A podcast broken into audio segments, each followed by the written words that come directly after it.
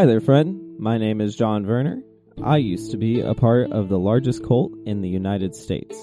After studying the Bible, Christian history, and ministry, I set my sights on confronting the problematic nature of white evangelicalism in the United States. In 2019, I published my first book as a first step in addressing the subtle issues of this complex system. This podcast will continue that work under the same title. Welcome to The Cult of Christianity.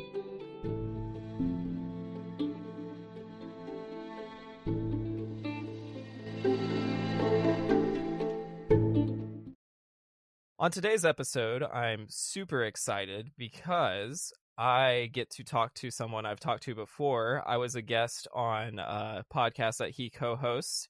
It's the definitely my favorite podcast episode that I've been a guest on uh, of the three I've done. And uh, I was a listener beforehand and afterwards. Uh, I highly recommend it. We'll plug his podcast later on, but please welcome to the show, Ben. How you doing, Ben? Hey, I'm doing well, John. Thank you for the opportunity. Yeah, man. It's uh it's really cool. One of the reasons I like your uh I like your podcast is you uh it's called Threads and y'all um try to live life unfiltered and uh talk in uh, a very vulnerable fashion and I think y'all do a very good job of it. Um to but you and I and your co-host are both um Christians and uh I was wondering if you could give me maybe like a summary of um I don't know like maybe your first 18 years of your life you obviously don't have to hit every plot point but like what was what was your childhood like and uh, how did it relate to either Christianity or religion in general Yeah. Um that's something that I'm spending a lot of time in therapy unpacking is those first 18 years. So, um from the surface or or maybe from a you know a, a 5000 foot view, it was fairly normal, I guess. Um born and raised in a very Dutch um conservative uh politically as as well as religiously uh area in West Michigan. Um, let's see. Both of my parents um, were raised in similar settings. So it was kind of this legacy of faith and conservatism um, that was passed down, and definitely a lot of that pull yourself up by the bootstraps mentality and don't make a lot of waves, you know, just um, put your head down, do the work, and enjoy the evenings and weekends.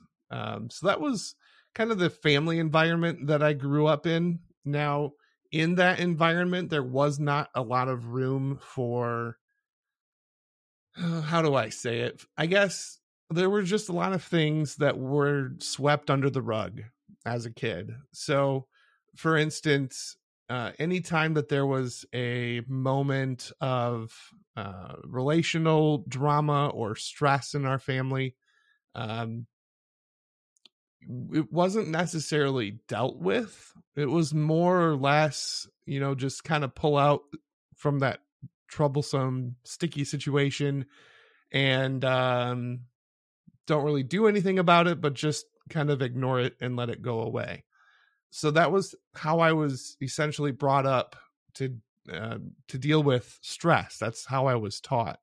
Um, you know, just kind of don't make an issue out of it. Just look the other way, sweep it under the rug, and let things go from there. So um, that's kind of high overview. Um, I can certainly go into a little bit more specifics if you want, but uh, don't want to make this a monologue at the same time. Well, feel free to monologue. I will say that um sounds very like non-confrontational. I'm wondering uh if well, well first off, uh did you were you like a regular attender of church? Absolutely. Yes. So that was something that I think has just been part of our family's legacy for I mean ever since um the area that I grew up in was settled um church was always a very big driving force in life. So, as a child, the expectation was you're at church every Sunday Uh, and our church growing up had both a morning service and an evening service and midweek activities. So church was not just a, a Sunday thing, it was several times a week. And I would say, as a child and teenager, a lot of my identity and understanding of who I was um, was shaped and informed by the church. So it was very much a a regular part of my life. So um, that's actually very similar to how I grew up. I, I went to church twice on Sunday, and you know whenever the doors were open. Otherwise, um, right. I wonder if um, how that affected how you perceived like the non-Christian world as a child, and maybe you could compare like you know growing up how you viewed the non-Christian world versus like maybe um, when you ventured into adulthood, how you started perceiving uh, the non-Christian yeah. world. That's a great question. So, as a child and teenager, really up until my sophomore year of college, I didn't realize it, but I was incredibly sheltered and just had a very limited understanding of what life was like outside of the church. And, you know, societal problems like homelessness, um, I would look at people living on the street and just assume they were bums. And that's kind of the term that that my friends and I and even our parents, that was just kind of the term that was used. They're bums. They don't they don't want to have jobs. They just want to, you know, uh, take advantage of everybody else and uh, they're bums. Anybody who lives on the street is a bum. And then um I would say there was a definitive fear of people outside of the faith. Uh, one development that happened in my neighborhood growing up was um, it was a very rural setting to start. I mean, that's what it was in my early days, but um, this area had a connection to the freeway and so there was a lot of traffic and and with a lot of traffic comes the potential for um, growth and urban development and things like that that was almost seen as like work of the devil the fact that they're putting a 24 hour 7-eleven in uh, my parents uh I remember clear to this day, like my my parents suggested that I keep a baseball bat under my bed because there's a 24 hour 7-Eleven that's open and you never know what kind of filth that's going to attract and um, I don't know for a fact if my dad had a gun close to his bed, but I imagine he did. Um, you know, he was a hunter, still is. So guns were very much a part of his life. So I can only imagine that he had one close by.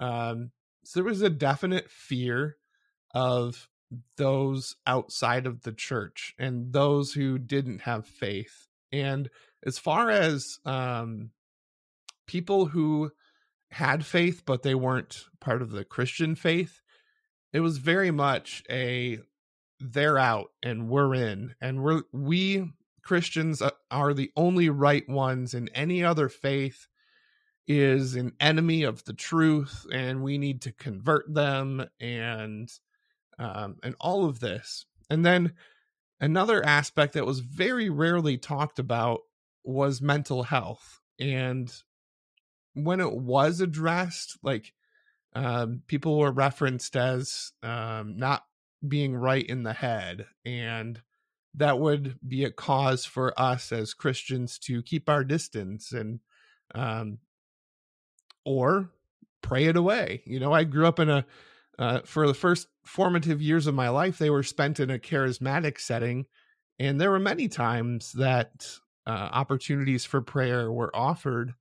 And so mental health issues, the the way you deal with those is you cast out the demon of depression or whatever the case may be.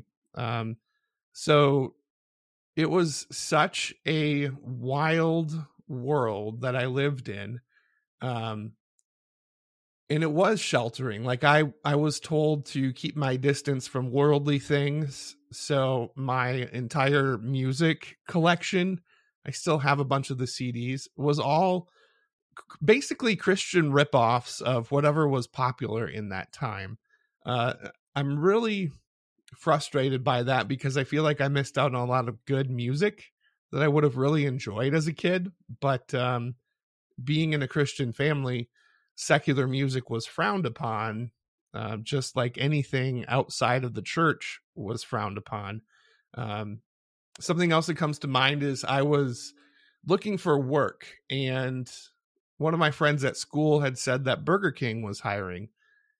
So I was pretty stoked because I'll work with a friend. That'll be pretty sweet. And so I get home and tell my parents that I want to apply at Burger King, and they're like, no, you're not going to do that. I was like, well, what do you mean? They're like, you're not going to work with those people. And I just said, who are those people? And they're, they couldn't give me a good definitive answer. They just repeated the line again. We don't want you working with those people. We don't want you around those people. And they couldn't provide any further detail about who those people were. It was just kind of this they're outside of our circle. They're those people. Um so that was always just a very weird thing. You know, you you were either in or you were out. And if you were out, you were feared, um misunderstood, um I have a lot of heartache for the way I grew up. Uh, for some of the people that I know that I I treated poorly simply because that's how I was taught and raised to do. So, um, yeah, that's how I would summarize my experience growing up in the church. Um, and there's a, a running joke on my podcast, the Threads podcast, Life Unfiltered, uh, my co-host Jason will reference some sort of pulp pop culture thing, whether it's a band or a comedian or a movie. And I'll just look at him with a blank stare on my face, like, I don't know what the hell you're talking about. I clearly I missed that one. Uh, and again, it just goes back to the fact that I was super sheltered and didn't have a whole lot of exposure to things outside of the church two quick uh two quick follow-ups um first one's pretty big so i'll go ahead and and just do that one uh so, I, so this is in western michigan correct? Yes yep. So not to stereotype any part of the country do you feel like part of those us versus them language had any like racial implications too? Absolutely um growing up, my entire circle was white, with the exception of a couple adopted kids. Um, but again, it wasn't until sophomore year of college, and I can go into more detail on what was so revolutionary about that year. Uh, but up until that point, my entire circle, everything I knew of life was white people. Um, and there was a mentality. I don't know if it was ever spoken, but at least in practice and in the way we lived our lives as a family, uh, very rarely did we go out of our way to have any interaction with people who didn't look like us. Yeah, so that's certainly uh, a type of sheltering that is is partially like circumstantial, just like part of the country you live in, part of the um, unfortunate history of um, the U.S. Uh, so I'm not going to throw that all on Christians. Um, but I will wonder if um uh so so you're talking about like perceiving um you know you're becoming an adult there's this event that happens in sophomore college um and maybe this will tie to that event so if you can tie these two together go for it but whatever happened sophomore year there was a shift at one point because you are technically ordained correct i am yep so so you were interested in ministry at least, right? Oh gosh, yes. And that's, you know, that's part of my story that I'd gladly unpack more of because I think it's very relevant to what we're talking about now. Um, but I think we can go a little bit deeper a bit later. Okay, cool. So so what was the big event then in college that made you realize, "Oh my goodness, I lived a very sheltered childhood?" it was the first time that I set foot on an airplane and so the story goes I was um and again I'll I'll get to more details and unpack this a little bit later, but I'll start by saying that in high school and freshman sophomore year of college, I was very committed to this idea of becoming a professional youth speaker. And you know it had been prophesied and spoken over my life from a very young age that that was the type of work that I was going to do. And so because these men who claimed to be filled with the Holy Spirit were prophesying and saying these things about uh, about me, I grew up with a very real pressure to fulfill those prophecies. And because of that, I went to a Christian college to pursue um, youth ministry, and and you know, and I was I I finished that program and you know stepped through all the hoops and was ordained uh, but my sophomore year of college, I don't know what it was, but there was just a growing itch inside of me to experience parts of the world that I had not yet experienced. Um, within the previous year, my freshman year of college, I actually met my wife. Uh, we at the time were working in the same youth group. Um, and as I got to know her and learned more about her background and experienced some of the things that she was into, like there was just a a very present sense of um I guess you could call it FOMO, that fear of missing out. I felt like my experience was so lacking up until that point. So it's the summer between freshman and sophomore year um I think that's the timeline. That's irrelevant. But suffice it to say, I'm just really sensing that I need to get out and experience more of the world because I don't have a clue. So I stumbled upon um, an organization called the Center for Student Missions. And this is an organization that has chapters all over the country. And basically, college students come in and they can do their internship by leading um, service or mission trips or whatever you want to call them in these urban cities across America. So I went to the nearest site and had my interview and learned that the Chicago site was already full. They didn't have any need for any more college students to help during that summer. But then they said, but our chapter in Los Angeles, they are still looking for people. Would you be interested? And so this is in 2004. Um, and so I, being the super energetic, I'm going to save the world, um, super youth speaker, like I even had a, a domain for myself, bencrocker.com. And if you ever want uh, to see something quite comical, hop on the Wayback Machine. I think that's what it's called. You can you can use that to go and pull up previous versions of any domain, including bencrocker.com. So, um, so I had a website and my email address tied to that domain name was youth speaker at bencrocker.com. So I was, again, very full of myself, very committed to this idea of being the fulfillment of what those men had spoken over my life um, ultimately it brought me to that point and so did the desire for something different so it's like those two things collided and i applied and was accepted to serve in los angeles and that is the year the summer that broke me um, so imagine sheltered ben who grew up in this very tight christian circle is now in inner city Los Angeles, living in a known gang territory. Our housing unit, um, several times per night, would have police helicopters flying over it.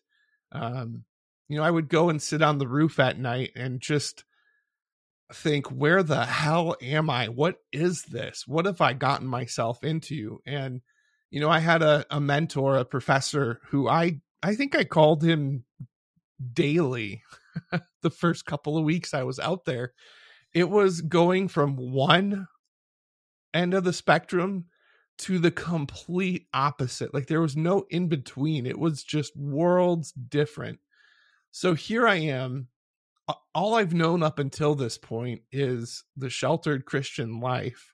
And I'm now put in this position where I'm living in inner city Los Angeles. And the first three weeks of my time there, uh, the whole idea was for us to get acclimated to the city that we were serving in so that we could take students on um, on the, on these mission trips and feel comfortable leading them in the city. So the three weeks that led up to that, we went to um, we went to a church service at a black church, and that was the first time I had ever seen that many black people together in a church. And during his sermon, the pastor referenced politics, and he said something along the lines of, uh, "I vote Democrat," and like my spine just tingled up. I'm like, wait, what?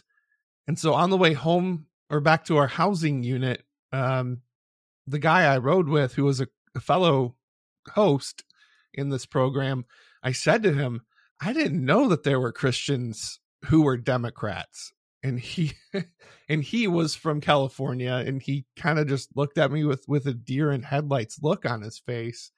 And he's like, "Wait, are you serious?" I was like, well, yeah, all my life, Christians have always been Republicans. And he just kind of pauses and hesitates for a minute. I could tell he wants to say something, but he's having trouble finding the words. And finally, he just says it. He says, Ben, I'm a Christian and a Democrat. We exist, and there's a lot of us.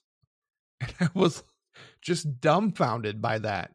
So and over the course of that summer, experiencing things like Skid Row and seeing the abject uh, poverty that people live in, I could no longer accept the fact that these are just people who are bums and they don't want to work and they don't want to do this or that.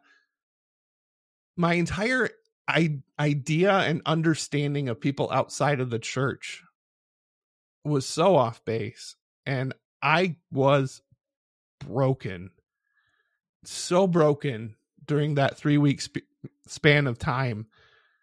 As I'm walking the streets and I'm seeing the homelessness, and then um, as I'm seeing the mental illness that goes along with it, and as I'm seeing and learning about things like systemic racism and white flight, and how um, how so many churches in the Los Angeles area, as soon as the freeways were built, they relocated to suburban areas and left just holes in the city and um and then learning that it's like that in a lot of areas throughout the country like that summer just truly crushed me and i just had to come to terms very quickly with the fact that my life up until that point, ugh, there was so much I was missing out on. So much.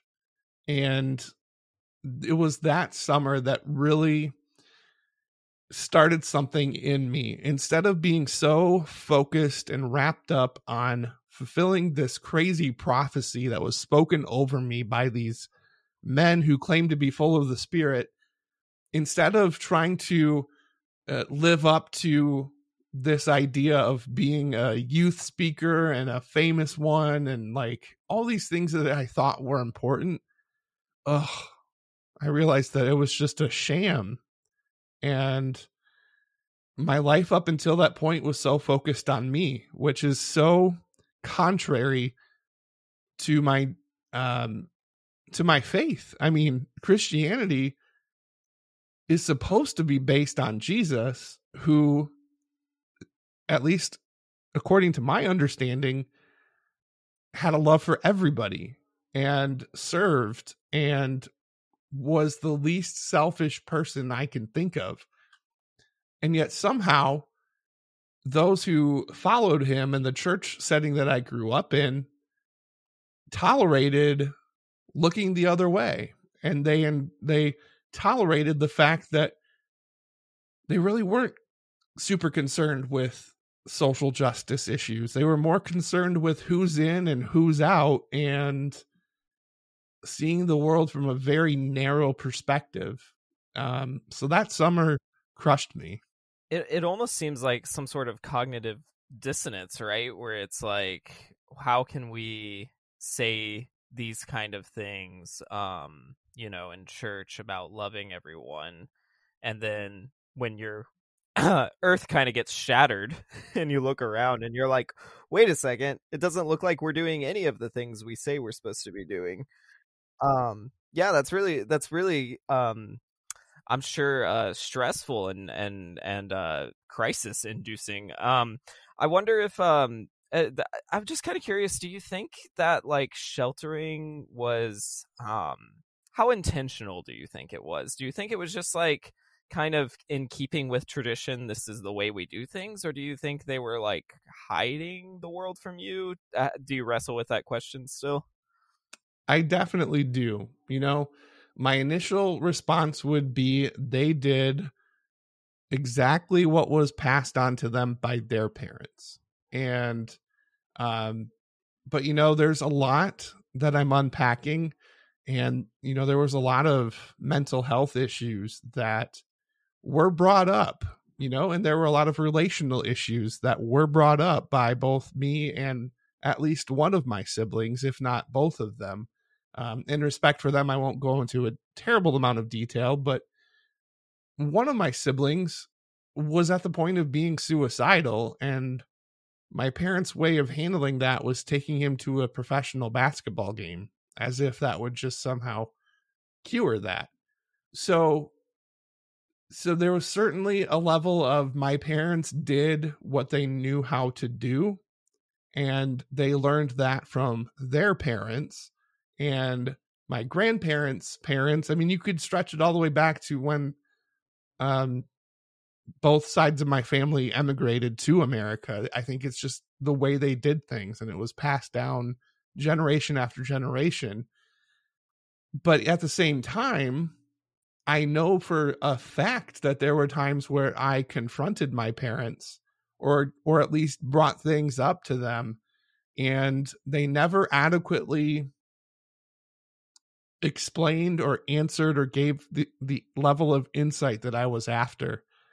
And that was a very crushing experience. So I would say it was both. You know, they did their best, but when given opportunities to do it different, they didn't. Yeah, well, Ben, I do want to say like breaking toxic cycles is a very brave move and I can tell you're uh you are ending a line of um toxicity just by you being who you are. I um so how, when was the last time you were involved in any kind of ministry? Well, I I am now, but it looks very different from what it did when I first started or when I first wanted to get into ministry.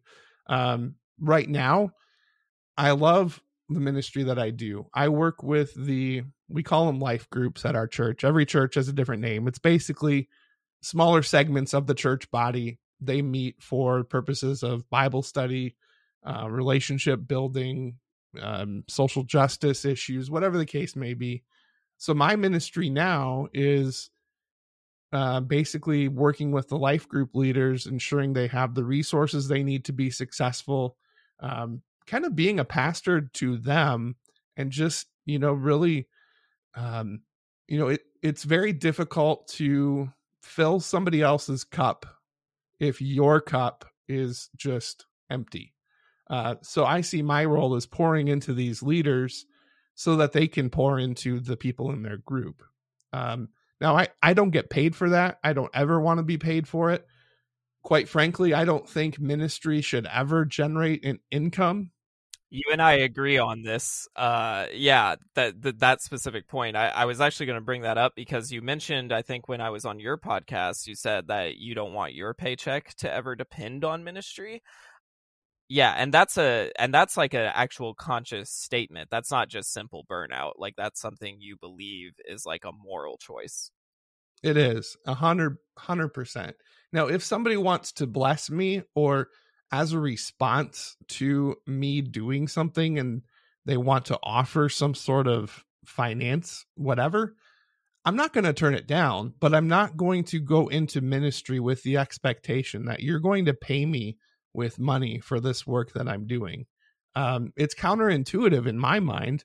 Um, as a Christian, I, I firmly believe that my allegiance to Christ and his kingdom comes before anything else. So, why would I accept payment for something that um, that I'm doing as a response to what's been done for me? Like, I don't need to be paid for it um, I find greater satisfaction in making a difference in people's life and letting that be enough. Like, I don't need a paycheck.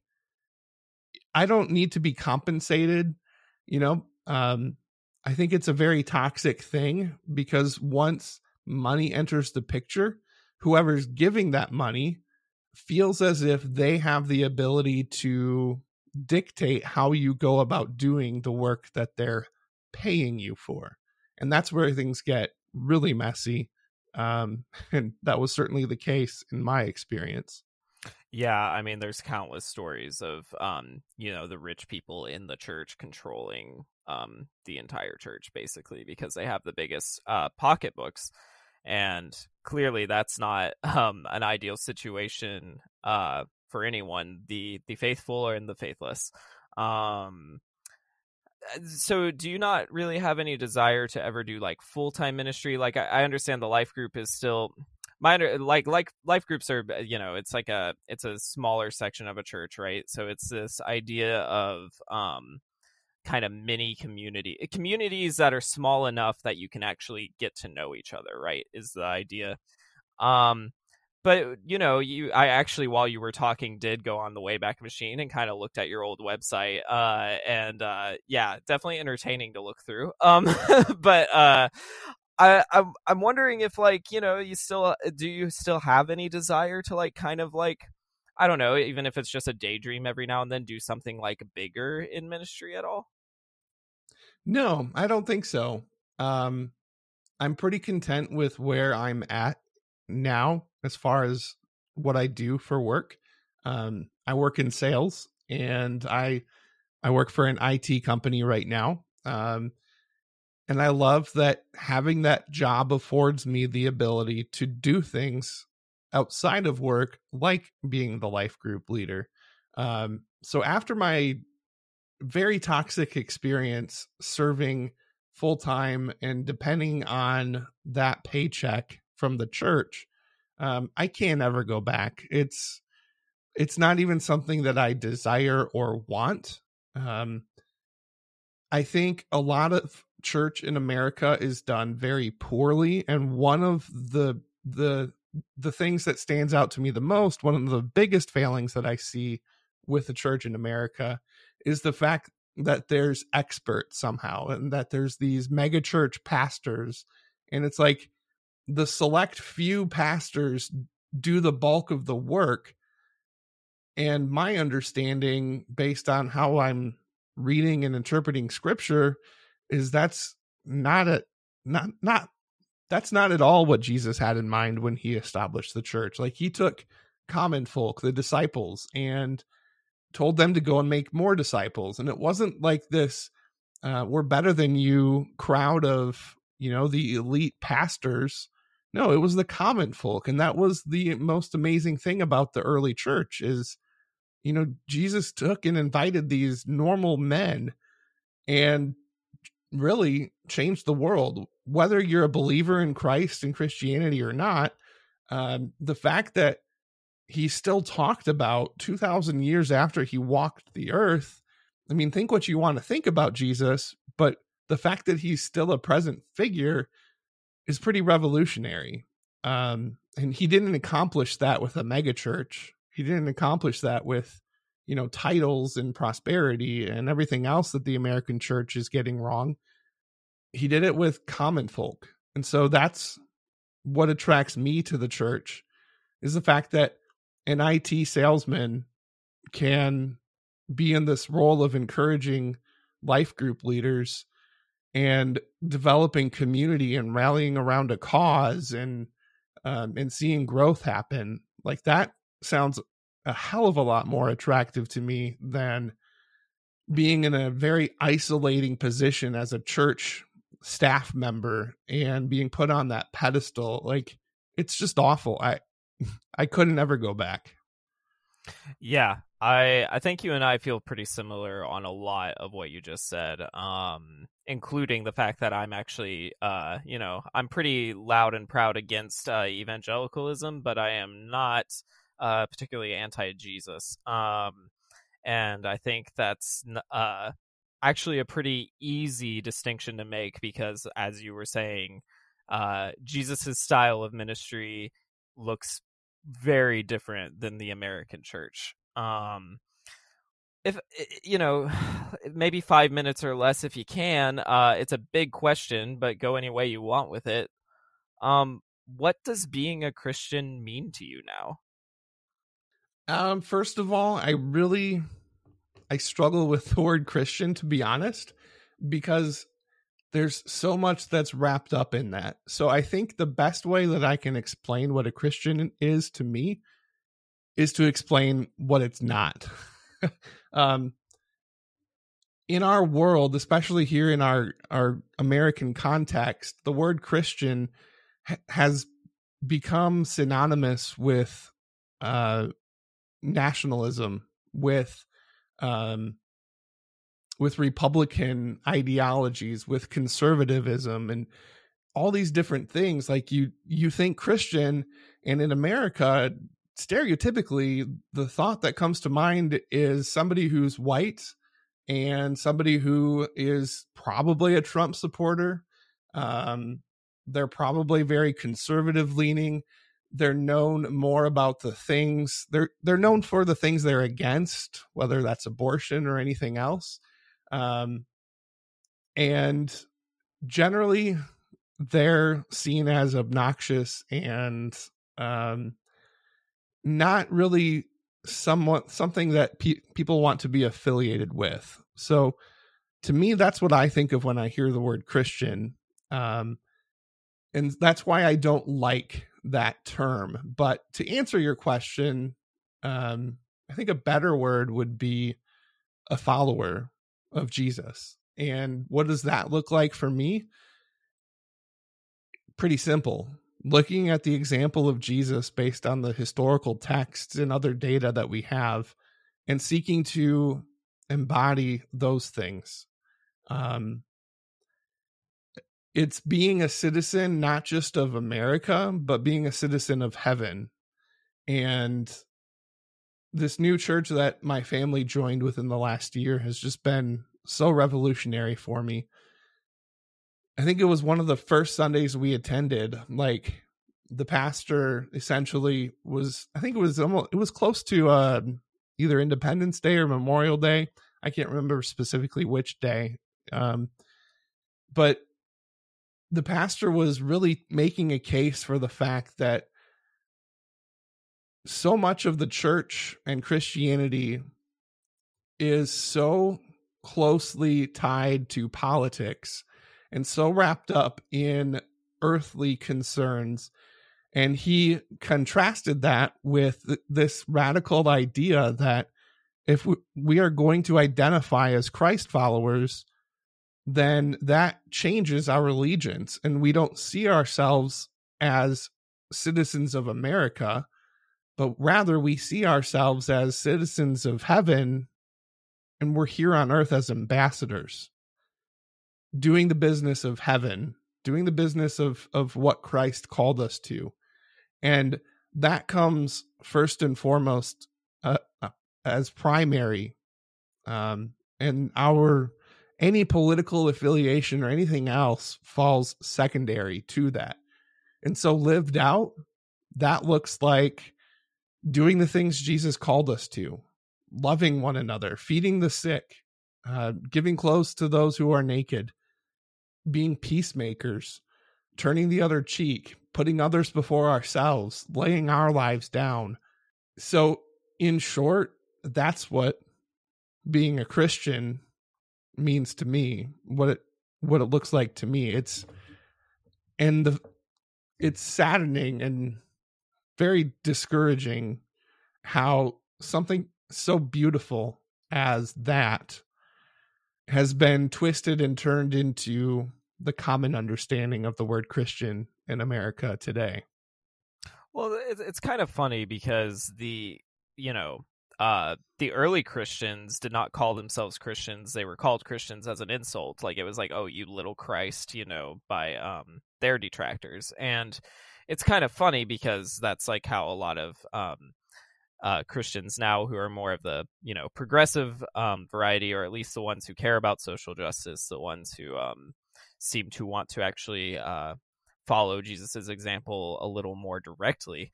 Uh, they seem to uh, see Christian as an insult, kind of like you do. Um, and uh, yeah, you know, the original idea of um, Christianity was following the way. You know, um, maybe you've seen a church called the way like that's that's where that comes from um that's cool you know i don't i don't really have much beef with that right um i will say like you know it's a little bit more than following the example when you start getting into citizenship of heaven because that sounds kind of like well that that i would assume that means the the uh that predi- that's predicated on the belief that Jesus was God, you know, um, and not like a mere man, uh, and some like you know basic Orthodox Christian things, I guess you would say. Um, so so so you're so you're Orthodox Christian, but maybe not evangelical. Like, is is that maybe a fine hair to split? It is definitely. I I'm comfortable with Orthodox. Um, I feel like the evangelical movement has made this idea of becoming a Christian, it's twisted it into the idea that it's something that you it, it's like a switch that you just turn on. Like you can just pray this magical prayer and all of a sudden your sins are forgiven and you're going to heaven. But the way i see it being a christian is definitely predicated on belief. Like that's a huge that's like the foundation. Um I saw a meme or a TikTok. I don't even remember who it was, but the basic idea was um, Christianity is not just about like praying the right prayers, saying the right things, um, saying no to the to the wrong things. Um, no, Christianity should be seen as the orientation of your heart. Uh, are you orienting yourself towards the cross? Are you orient and are you orienting yourself towards um orthodoxy i guess um but it's it's I, i'm doing a terrible job of summarizing this video that i saw but uh perhaps i can pull it up and send it to you but um it was just a like i wanted to just stand up and shout yes that's what it is. Um it's so much less about this emotional at the end of the church service altar call where people are emotionally manipulated to go and quote give their lives to Jesus uh, and be forgiven of their sins like it's it's it's less of that and more of orienting our hearts pointing um the things it's it's changing the things that are valuable to us right like it's letting go of of selfishness. It's letting go of putting myself at the center of life and instead orienting my life on Jesus and following in his footsteps and doing the things he instructed me to do. And and not only is it me that's orienting my heart towards Jesus and towards the cross and to the risen Christ and and the hope that's found there, but I'm I'm doing that in the company of people in my life groups, you know, people at church. Um, I'm doing that in the company of Jason, who I host my podcast with. Um, I'm doing that in the company of my family. And it's like we're all choosing to orient and point ourselves to Jesus. And it's like the true north. Um, you know, we're we're choosing to follow in that direction. And that's what I think Christianity is supposed to be. And that was the original intent.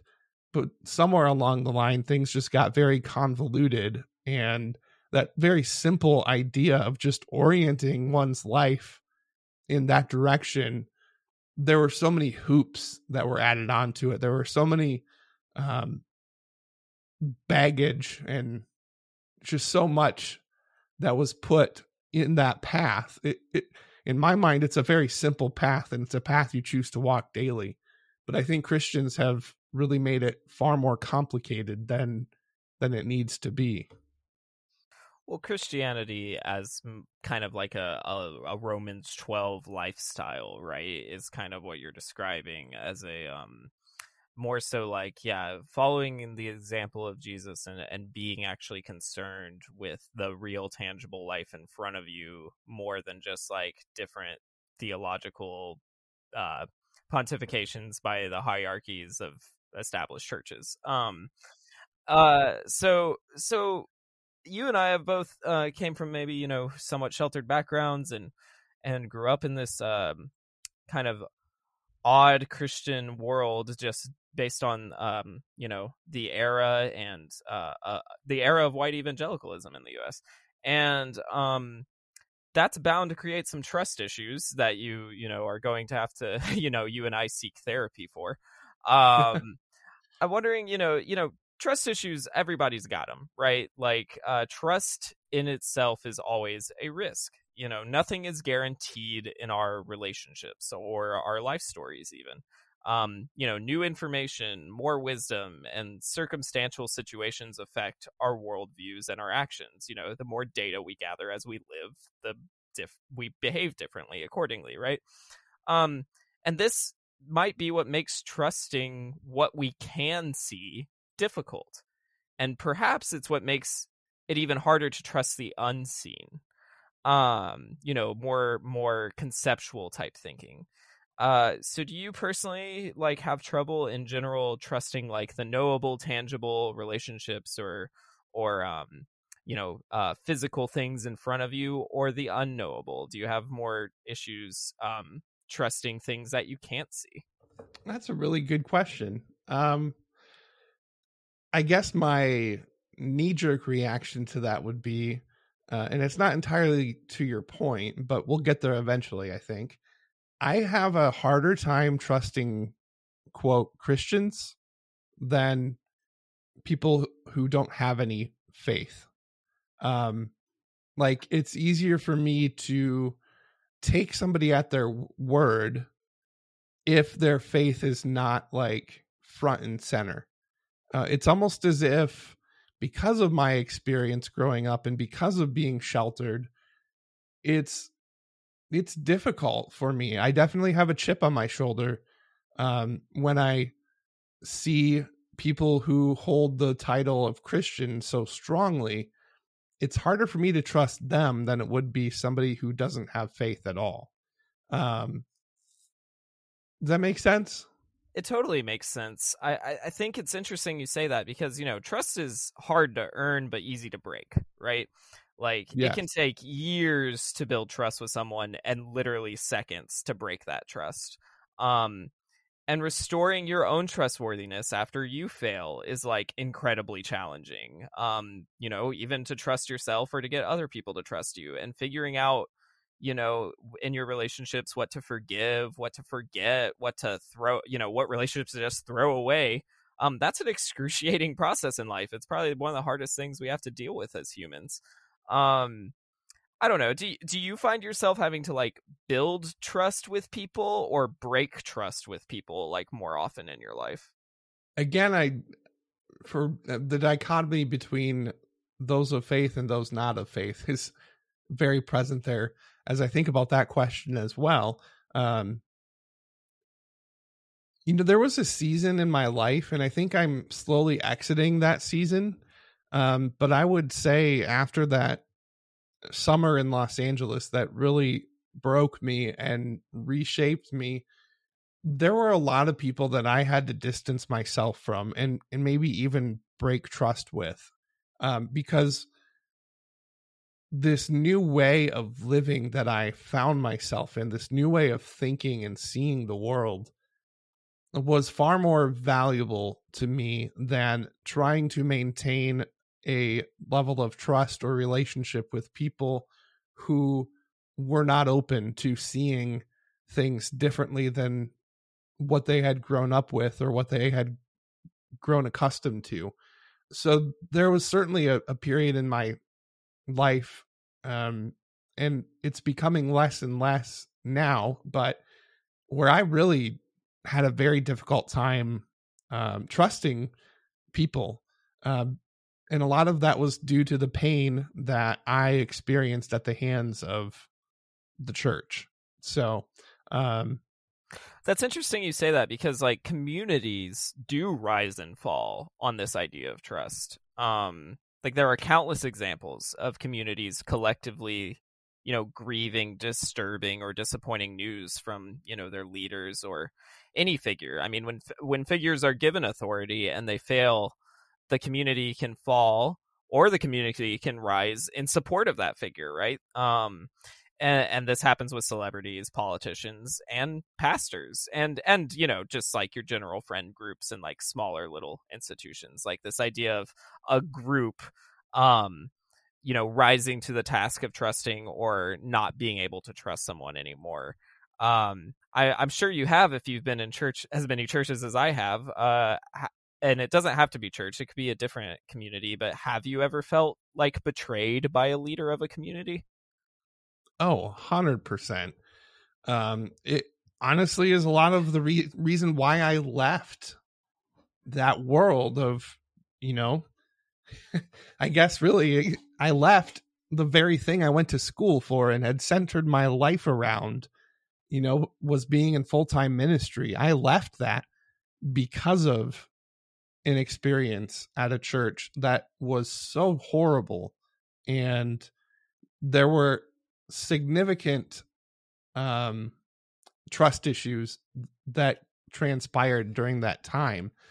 Um, Whew, that's a loaded question. So the the senior pastor that I was working under, um, and I don't want to. I'm going to make a very valiant effort to not talk negatively about this individual because he and I have we've we've chosen to forgive and move on and that was something that happened i would say about three years ago um, this church is in oregon and that's where i um, again, wanting something new and different for my wife and I, I accepted a position as a youth pastor out at a church in Oregon. Um, that church was amazing, great experience, but it was a small rural church and they ran out of money and couldn't afford me. Um, and then I ended up at this second church where all hell broke loose in so many different ways. And since that experience, I just want to say it from the beginning I've talked things out with the pastor and I at least have an understanding of where he was on an emotional and mental health level and where I was. And it's no surprise that we clashed so badly. So I will share my story, but I want to say from from the outset that I don't hold any ill will towards this individual. I share this story because I think there's a lot that can be learned from it and it's helpful for the context of understanding my story.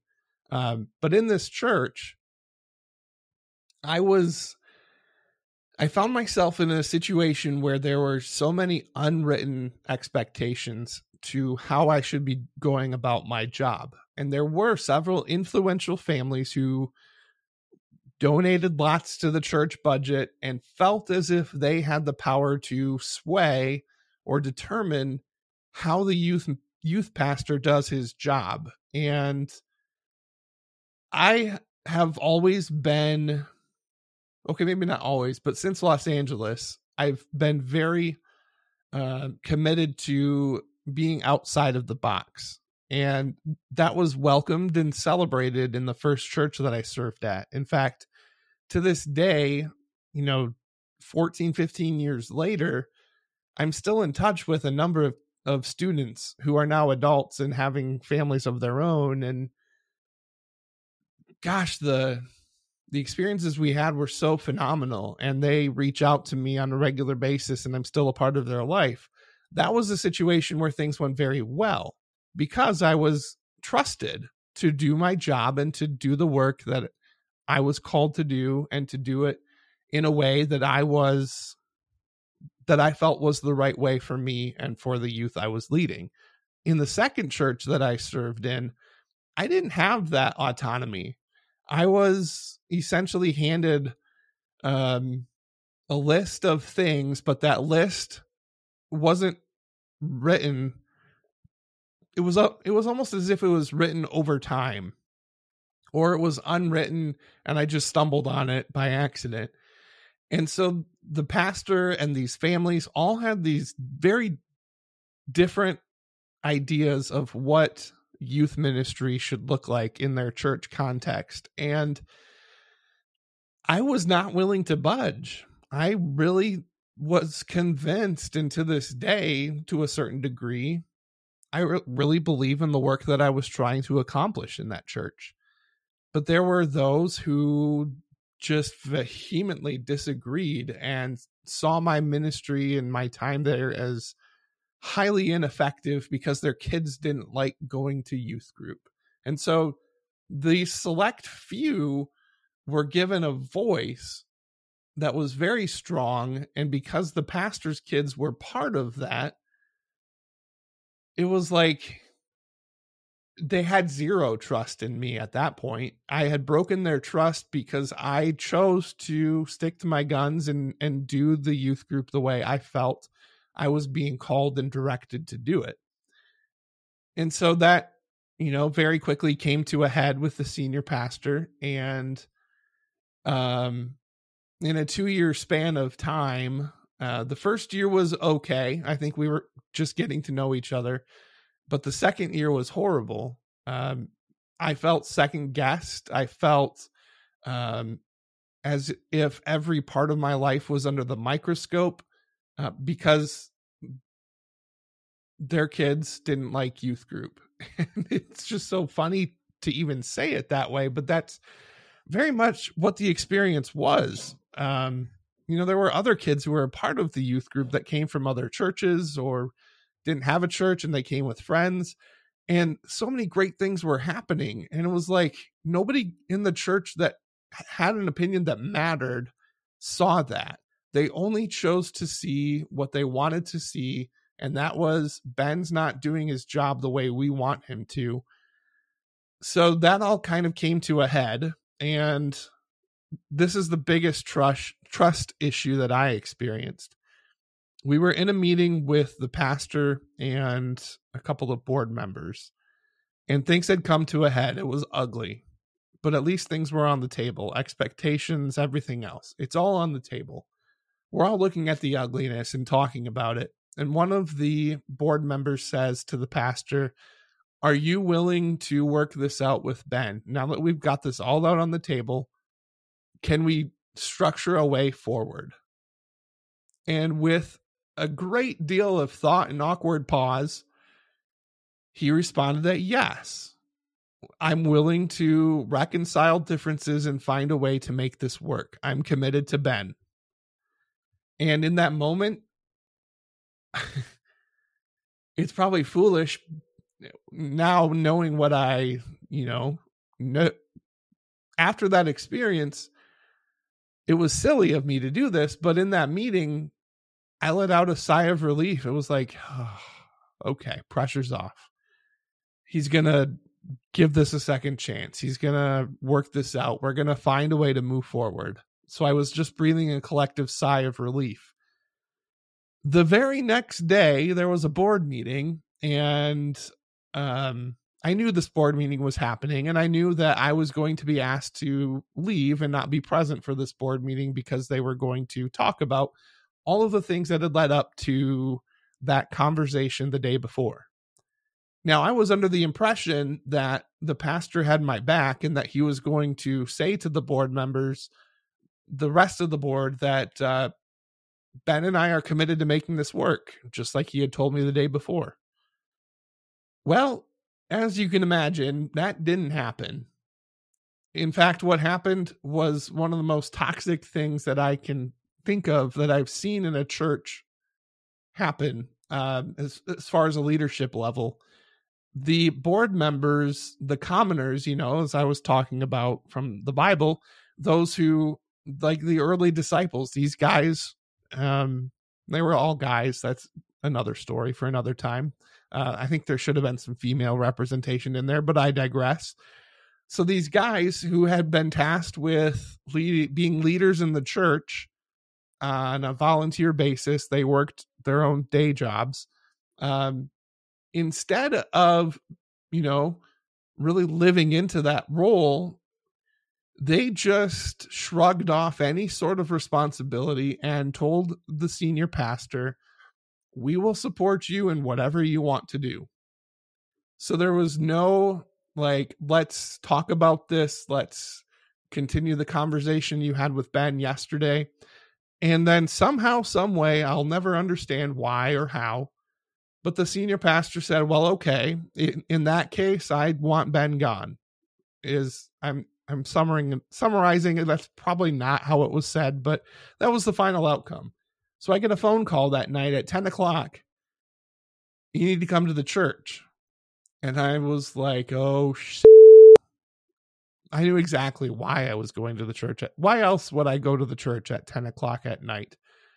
So I go and walk in, and the chairman of the board is standing in the entryway. He's anxious as what and pacing. And he's like, Hey, Ben, I need you to come into pastor's office whew.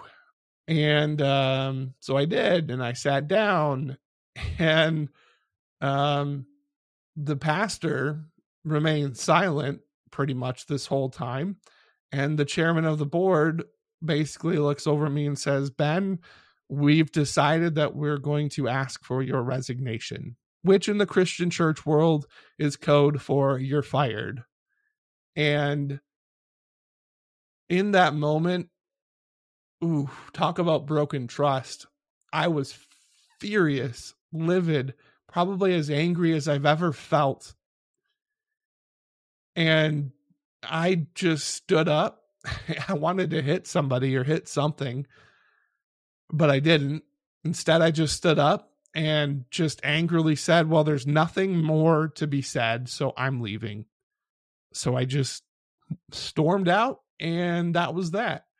Um, I didn't stay for any dialogue. I, I didn't want to. I mean, I, I'm in a room with somebody who, in the very same room that 24 hours ago told me he was committed to restoration, can't even talk to me in this moment. And instead, the chairman of the board does the dirty work of telling me that I'm fired. So, yeah, I've been I've been hurt by the church. I've been there's there's I, I think that's the pr- principal reason why it's so difficult for me to trust Christians is that moment. It was devastating.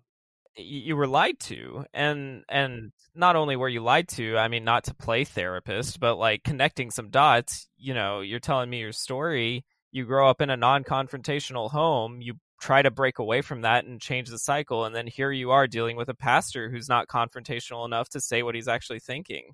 Right. Precisely. And so like how could you not like you know like feel like you know two feet tall? Um and like you you don't matter. And and frankly it's really common you know you brought up like the pastor's kids being like some of the the driving force and and all that politicking man it just gets really really stressful um you know I, I worked in several different churches and honestly had I don't think I had one single healthy dynamic with me and a pastor. Even the ones I liked and you know got along with, it was just like at the end of the day, no matter how many like um policies were in place, no matter what how they structured their accountability, you know, however they wanted to frame it. At the end of the day, what the pastor said went. And oh, without a doubt and it's just it's it's ridiculous um and, and totally um anger inducing and i think that's a completely valid feeling um kudos to you for being able to bury the hatchet with someone i'm the type of person who once i'm bitter i'm bitter um and i'm i'll drink that poison uh, all day long and i i have no desire to uh to have any um i don't know restoration with people who have burned me that bad um but uh, but I will say um, it's interesting we're talking about this trust these these trust issues and it and it's funny because the word you know trust and the word faith like are somewhat related. Uh, I don't know if you had any like philosophy classes in school or anything, but you know one of the one of the classic um, uh, philosophy quandaries is you know faith and reason, right? Like faith is either beyond or contained in reason. It, uh, which which comes first, you know? Um, and uh, you know you know the the question goes do we make our faith our our faith reasonable or do we decide our faith based on like re, you know reasonable deductions um so like are we like believing something and then finding reasons for it or are we you know seeing a bunch of reasons to believe something and believing it and there might not be a right answer right it might just be one of those questions that's kind of stupid and just makes you think in circles um but uh, my my typical predisposition is just to believe, you know, that that people typically just believe whatever they want, regardless of um, you know, what reasons they're presented. Uh, but that's pretty cynical of me to think that way. Do you have any um like opinions on this topic? I think I'm with you in a lot of ways. For example, this okay, so context my wife and I are adoptive parents, and one of our kids is black. And we live in a in a country where the racial landscape is just appalling. Um, between the amount of systemic racism that exists, and yet so many people want to just Christians included, people who just want to pretend it's not there. Um, I have major trust trust issues with like even the justice system comes to mind. Earlier this week, Derek Chauvin was convicted on all three counts against him uh, in the murder of George Floyd. And here's what saddens me about that the entire evidence, everything you needed for a conviction was there. But I'm angered by the fact that I couldn't put trust in our in our court system to do the right thing like it's appalling to me that there was this collective sense of just anxiety and question and doubt and genuine fear that the right thing w- would not come to be. Like the fact that it was even up for discussion just blows me away. So you have evidence, you have all it's documented on video from multi- multiple perspectives. You've got the uh, coroner's report and all these things. It's like you've got the hard data. How could you not arrive at the conclusion that Derek Chauvin is guilty? So that comes to mind as something that you would think that if people are given that kind of um, evidence and everything else, I would hope they would make the right decision, but they don't. You know, people are stupid, myself included at times. Even given, you know, copious amounts of information, um, people still are impulsive and they act on impulse. They they act on emotion, and those things cloud the very things that should be trusted. So I too have a very difficult time trusting people even when they've been provided with everything they need to uh, come to a certain conclusion. Yeah, the term's almost like willful ignorance, right? Like it, it's like you have the data and you're just purposely ignoring it. Um, and yeah i mean that that example yeah there's still people even after the court case like trying to defend a dude uh who who murdered another dude in front of all of us. Like we saw it you know? And it, it's there's nothing to argue. Um you know they're like oh he might have had fentanyl in his system. It's like who cares like frankly who cares? I don't he, he didn't. But like frankly like who cares? And it's and it's one of those things where it, it just kind of um yeah that that's kind of a cynical um uh, way to look at it. You could also say that people are misinformed, right? Like maybe they are being reasonable and they just have the wrong information. Maybe their Facebook algorithm just sucks. Um, you know, and so like I think that's where the tension in that question is. And and I think it's funny because if if we try to like I don't know, splice these terms, you know, trust versus faith a little more. Like, you know, trust can be based on reason or faith, I guess, or some sort of weird combination because you can find someone trustworthy then actively choose to believe that they will be, you know, good for you or tell you the truth, or you can trust someone regardless of the evidence put forth. Sometimes that's a mistake, but I don't know when when you been when when you trust people, do you feel like it's a more reasonable and thought out choice to trust people, or do you kind of trust your gut more? You know, I think my first instinct is to go with my gut because very rarely has my gut been off. But in order to have a gut feeling that's correct, I need to be informed. So I feel like it's both. Um, but I think the the actual in the moment decision, I don't think back to, oh, I read this on that date and processed this piece of information and that's influencing me to make this choice. It's more of, okay, in this moment, based on how I'm feeling, how I'm showing up and arriving in this situation, I'm either choosing to trust this person or I'm not. It's not like a mental game I go through. It's very much gut level, but it's an informed gut level because um part of how I approach the world and interact with the world is I'm eternally curious and I'm going to do my homework and I'm going to be informed and I'm going to look at various sources of information so that it's not just one side influencing me. So um, I would say in general, I do as much as I can to be informed and and then in the moment I react on a gut basis, but that gut is um, informed by the research and everything else that I've done um, you know, leading up to that. That that makes sense. I, I think I might operate somewhat similar. I certainly am more likely to um I don't know, just uh I don't I I I have a bad habit of um maybe putting too I wouldn't even say too much trust in people, but maybe the wrong kind of trust in the wrong hmm. kinds mm. of people. You know, maybe trusting certain people with information that should be reserved for, you know, uh, closer friends or or people who have already proven their trustworthiness and not assume that you know every new friendship I form is gonna be um, healthy if I if I establish some form of trust. You know, um, sure.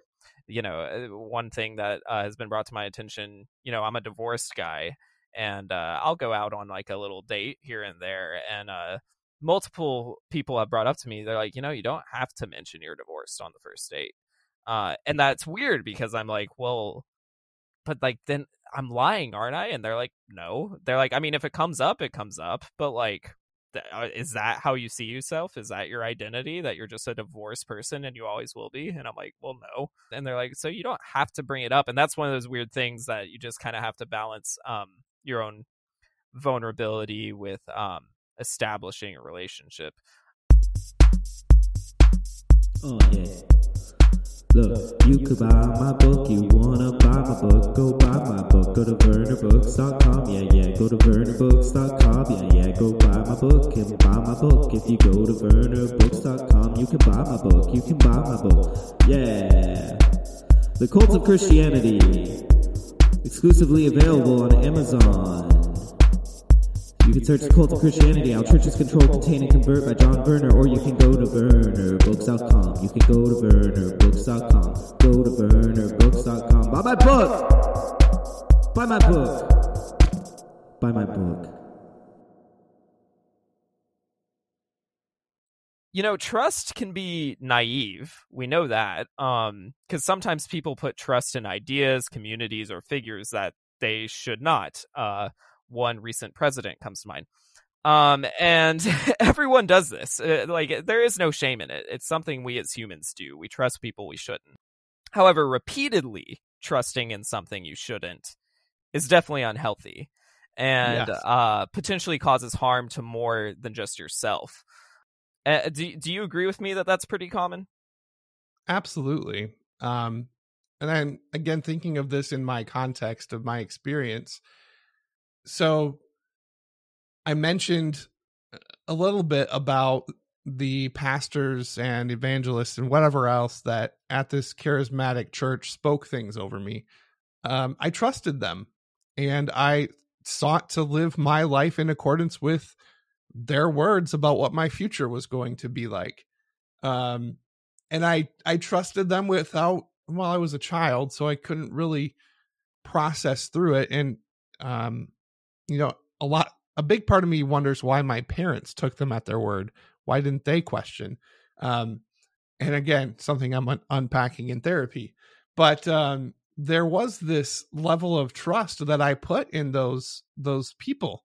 And as I got into high school, my pursuits of being this youth speaker were being noticed in the wider context of the faith community outside of my church and there was a nonprofit organization who got wind of of Ben and what he was doing and um and they wanted to stand behind me and support me and so the woman who was at the helm of this organization I without without question or without thinking it through, I just immediately put my trust in her as somebody who has my best interests. And, you know, um, there was a lot that my gut was telling me even even back then that this isn't right like slow down like this is not some somebody you should be freely giving your trust to um but i did and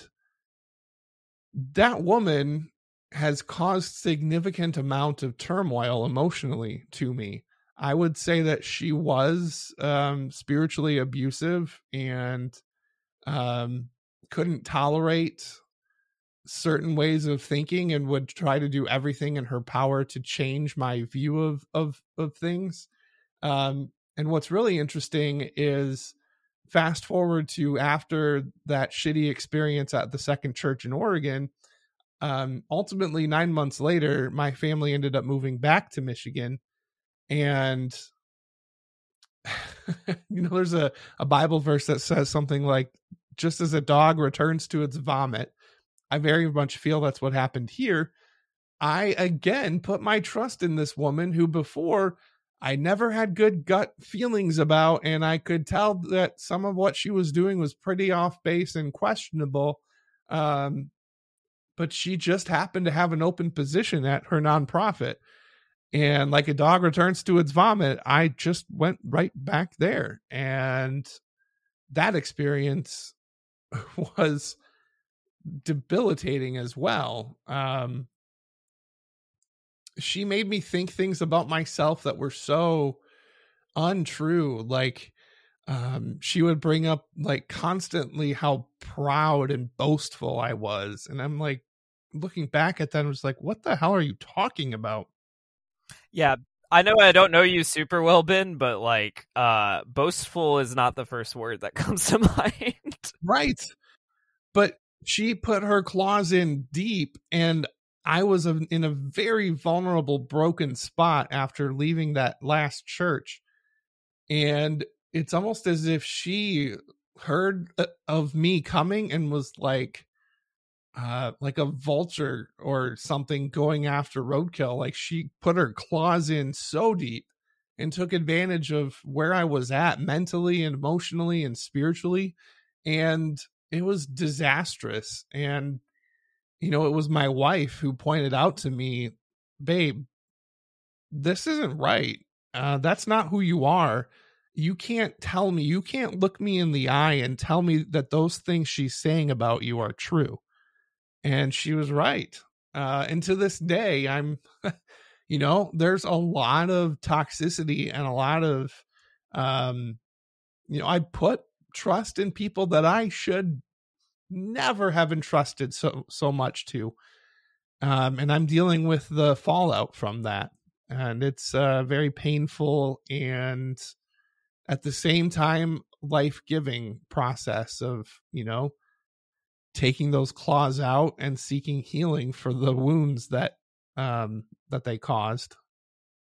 Wow. I mean, there's a lot there. I, I, I gosh, I want to address so much. I'll, I'll, try to keep it simple though. Um, I will say, uh, firstly, that um, it's interesting you bring up this like idea of it's almost like she didn't want you to trust yourself, right? Yeah, precisely it because the human flesh is not to be trusted. Like that again, that's just the mentality she operated with. Yeah, and I feel like that is like the epitome of like an evangelical trait is they don't want you to trust yourself. They they want you to doubt your instincts. And yes. like they'll use biblical language, but in my opinion, they they want to provide you with their program and your instincts might lead you away from their program and that it's it's about control and and frankly you were talking about um I don't know like uh, like talking about gut feelings you know or uh, uh and I can't help but say for my life and this certainly does not have to apply to anyone else but for my life that gut feeling of not trust has been there with me in every time I went to church. Like even as a kid, growing up, having very different worldviews the whole time. But even as my worldviews changed, uh, you know, I studied to be a pastor. You know, I, I was in leadership. I did a bunch of different stuff, and I still just did not trust Christians. You mentioned that earlier too. And again, I think they the ball might be in their court. They might be the ones instigating um, uh, instigating this whole trust issue because they don't want you to even trust your own thoughts. And what can you do if you can't even trust your own thoughts? Exactly. Uh, you know, the whole Christian perspective, sorry, evangelical perspective that I was raised is I'm filthy through and through and I need the blood of Jesus to cover me because what what I am is not enough. There is a lack and anytime I rely on me or my strengths or my intuition or emotion or my viewpoint, anytime I lean into those things, the evangelical answer is don't do that. You can't trust yourself. You're awful. You're putrid. And so much shame enters the picture from evangelical Christianity because you're, it's drilled into you that you are so unholy that this dude Jesus had to go and basically commit suicide on a cross and it's because of his sacrifice that you can ever be right again and it's just it's just so wrong like that's basically saying that what god created if if you're going to hold to this viewpoint that you're created in god's image what does that say about god that you can't trust the things that he created you with. You can't lean on your own understanding. You can't um it's like it's so messed up and that is just something that I'll never fully understand or comprehend is is that idea that we are just through and through bad as humans. Um I just think it's so far off base. And yet that's the kind of hook that the evangelical church uses to get people to join them you know to join their weird worldview. And it's so damaging yeah and it's descended from you know protestantism which like got its influence from calvinism the the idea we're talking about is total depravity right like that's the, yep, the yep. theological term and um it's funny because if you actually read Calvin, he's a lot less harsh than his followers uh, continued on. Um, but uh, but uh, I digress. It's funny that evangelicals don't only you know they instill this like um, self doubt, and then they also are very clear that they don't want you to trust anti evangelicals. So, for example, evangelicals typically don't like me and it makes sense um, to find like you know some disdain for a group or a person or an idea that opposes your worldviews but i find it odd that they avoid honest conversations with the other side. That's the part that's tricky for me because if you if your truth is god's truth why can't you listen to the other side? Exactly. Oh my goodness yes. That is precisely our entire mission as a podcast, the one that I host, Threads Podcast Life Unfiltered, shameless plug. Um, but that's our whole like that's what we love doing is giving a voice to people who may not agree with us. Um, and being okay with that and not feeling a pressure in those conversations to to push them to see the wor- world the way we see the world like for example having you on our show i was admittedly a little bit nervous about it because i didn't want it to become a bash session on the church but it wasn't you were you were very respectful of us and of our faith and we were very respectful of you and your experiences and your viewpoint. And we not to boast but we really just wanted to hear your story. And that's what's missing from from church and from christianity is there's an unwillingness to just sit and listen it's like they always have to be talking they always have to be pontificating and um and if they do listen they're listening with one ear but the rest of their brain is so focused on coming up with a reply or a retort as to why that perspective is wrong and it's like you can't really genuinely be an evangelical and actually listen because you're so focused on why you're right and why the other person is wrong man it's so awesome that you brought up that point because uh i don't know i don't know if you've listened to any of my previous episodes or anything but i, I actually talked about this in the first one because that was one of the moments that kind of like in, was a plot point in my story where i was like i'm going to take a 180 and turn away from christianity was when i realized i'm programmed was when i realized someone was talking to me about a very tragic thing and i was getting my replies ready and I was like, wait a second, that's not me. That's just like what I think I'm supposed to say next.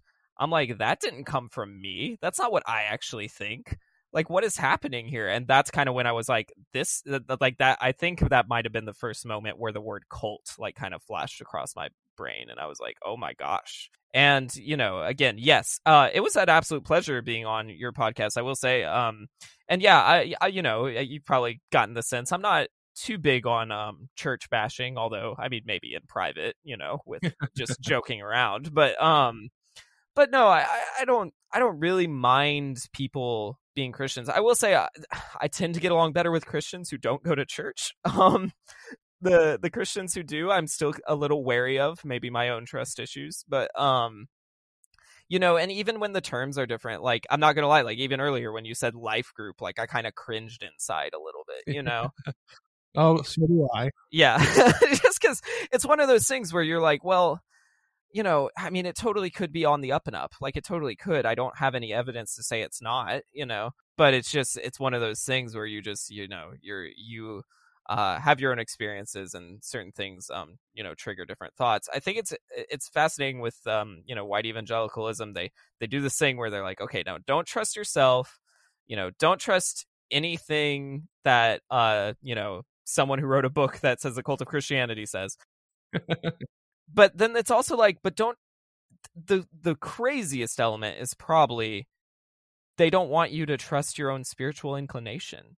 Like the oddest part of the cult of Christianity is that they are reluctant to listen to the layman's spiritual language if yeah. anything that is not mainstream or orthodox is propagated, like great caution and judgment is applied by the leaders. And so this evangelical cult, to use my word, uh, teaches that God communicates through their hierarchy. And if you venture on your own, you'll be a lost sheep. And I I, I honestly like I this is where it's such a hard line for me where it's like, okay, this is the difference between a faith difference and y'all being a toxic cult, right? Because you and I, in talking, I can tell we could get a beer anytime. We would be fine. There would we would maybe butt heads if we got really into the weeds on something. But like in general, we're not going to butt heads because you have your worldview, I have mine, and we're fine with it, and it's not hurting each other. We're not you're out to do good in the world i'm out to do good in the world we respect each other on that basic level and we can do that but when you have these churches that create these hierarchies that essentially um, claim to be the voice of God. That's just a Hmm. hard line for me. That that's a cult instead of um, instead of just a regular religion. Right and and again i i keep bringing up the very formative toxic experience of my childhood um growing up in that charismatic church where people all the time just served as a mouthpiece for god like who gave you that authority? Like did god speak to you and tell you that you all of a sudden you, you're the appointed messenger? Like i don't understand that and what's really interesting about all of that is the sole reason my parents were even bringing me to the front of the church in the first place, they weren't doing that to get words of prophecy. No, my parents were desperate. I had a heart condition. Um, there was a hole in one of the valves of my heart that did not close. In, normal, uh, that's such a weird word, but in typical kids, you know they're born and that hole it closes on its own very early in life. But for whatever reason that didn't happen in my case. And so um i'm a young kid being raised by parents who you know are working class. Finances are are are tight. And even the out of pocket cost for surgery even with insurance was a lot. And so they were out of desperation bringing me to the front of this church to ask for a prayer of healing.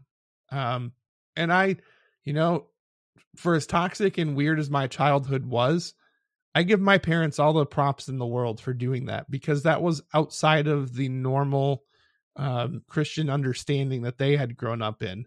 And in fact, they got a lot of flack from their parents for shifting gears a little bit and going to a more charismatic Pentecostal church but they were desperate. They wanted they wanted God to magically heal this hole and wh- whether God would do that, you know, is up for debate, but it's what they were wanting. Their intentions were good, but those intentions were co-opted. Now, I don't know what it was about me if um I just had the look of a pastor as a 7-year-old kid, I don't know, but these men would come over to me and lay hands on me and like jump back and say weird things like this young man is going to be used mightily of God to reach young people and like what the fuck part of my language but seriously how is that how can you say that's God doing that? Like the one thing that my parents wanted you're denying them because you've got this hunch that this kid's going to do something great. Like that is so messed up on so many levels. And um I again, I think that's another reason why it's so hard for me to trust people of faith. It's like they they take what they're given and they co-opt it and twist it to fit their bizarre narrative that they're trying to write for somebody's life. It's so toxic. Yeah. Wow. I mean, way to bring it full circle. Um, just with this idea of um, of having to trust um people in spite of traumatic events. That's something we have to do as humans. But um, I do find it somewhat admirable. You're able to keep um a lot of your orthodox beliefs uh, in spite of some of the church culture um, toxicity you've experienced. I certainly uh, am much more reluctant to even say things like God exists, even though I think I believe that, but I'm so reluctant to say it just because of um, the experiences I've had. And uh, I think it, I think it's really admirable, and I'm sure it's taken a lot of work. I did want to uh, kind of wind up too by saying, you know, when we're talking when we're talking about trust issues, I think it's really important to focus on um, the individual and not assume that everyone who doesn't trust churches anymore doesn't trust Jesus anymore, whatever kind of language you want to use, to not assume anything about them because it, it could really it really could be um, any amount of things. Um, I definitely want to have you back on, Ben, to talk more about um, kind of uh, maybe more theological, technical issues. I think that might be kind of interesting, um, just based on um, you know probably our shared education in the field, but probably different perspectives now. But this has been absolutely wonderful. talking about it. And can I just say, uh, I was I don't know why I wasn't expecting this. This you're just like this on your podcast with how vulnerable you are. But thank you for um, really uh, stripping down, so to speak, and like being laying yourself bare and like um, allowing me and listeners to just kind of uh, look into your life in such a um, detailed way. It's that vulnerability is very valuable to me, and I'm sure to others as well you know one of the things that my therapist has said to me is there's a time and a place to be transparent and there's a time and a place to not be so transparent so i think i've kind of been learning this balance between laying it all out there um when appropriate and i think in this context you know listeners of your podcast um I think it's a, a very safe space. So I would just want to say thank you for creating an environment where it's okay to be vulnerable.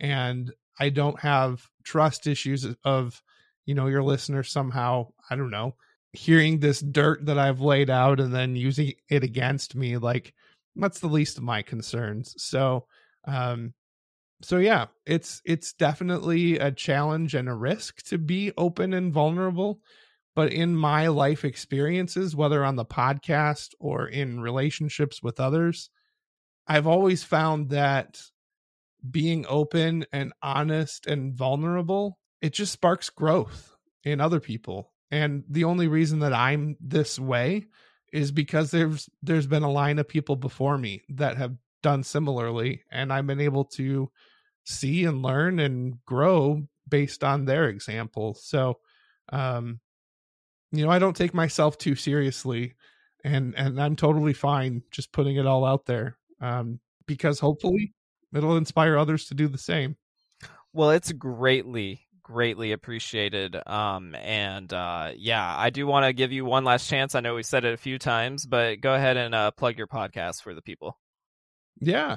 So if you enjoyed this conversation, you will likely enjoy all the others to be found at threadspodcast.com. Um, Threads Podcast Life Unfiltered is a show all about living life honestly, um, talking openly about challenging subjects. We have three main focus areas that we cover on the show. Uh, all three of them were definitely present in um, today's episode here, uh, but those three buckets that we seek to fill are mental health, faith, and uncomfortable conversations. Um, so on each episode, you can expect to hear content that fits one, two, or or even all three of those buckets. So again, it's Threads Podcast Life Unfiltered. We get our name Threads from the concept that in life there are far more things that tie us together, threads, than there are things that separate us. So um, the name Threads is in honor of that fact that you know there's a lot of collective experience that's woven into humanity that we could learn from by being vulnerable and by being willing to share our stories and not just you know the um the stuff we put on social media that we like to present ourselves as polished and put together um you know we want to be unfiltered. And that's where the whole life unfiltered part comes from. So check it out threadspodcast.com yeah, completely uh, endorsed by John Verner. Uh, I I'm a listener, and it truly is uh, truly is great. And I don't I don't just say that flippantly because you're a guest. I, I I truly do enjoy it. Thanks, Ben, for coming on. Yeah, absolutely. Thank you for the opportunity. Yeah, absolutely. And thank you, listener. And I'll talk to you all soon.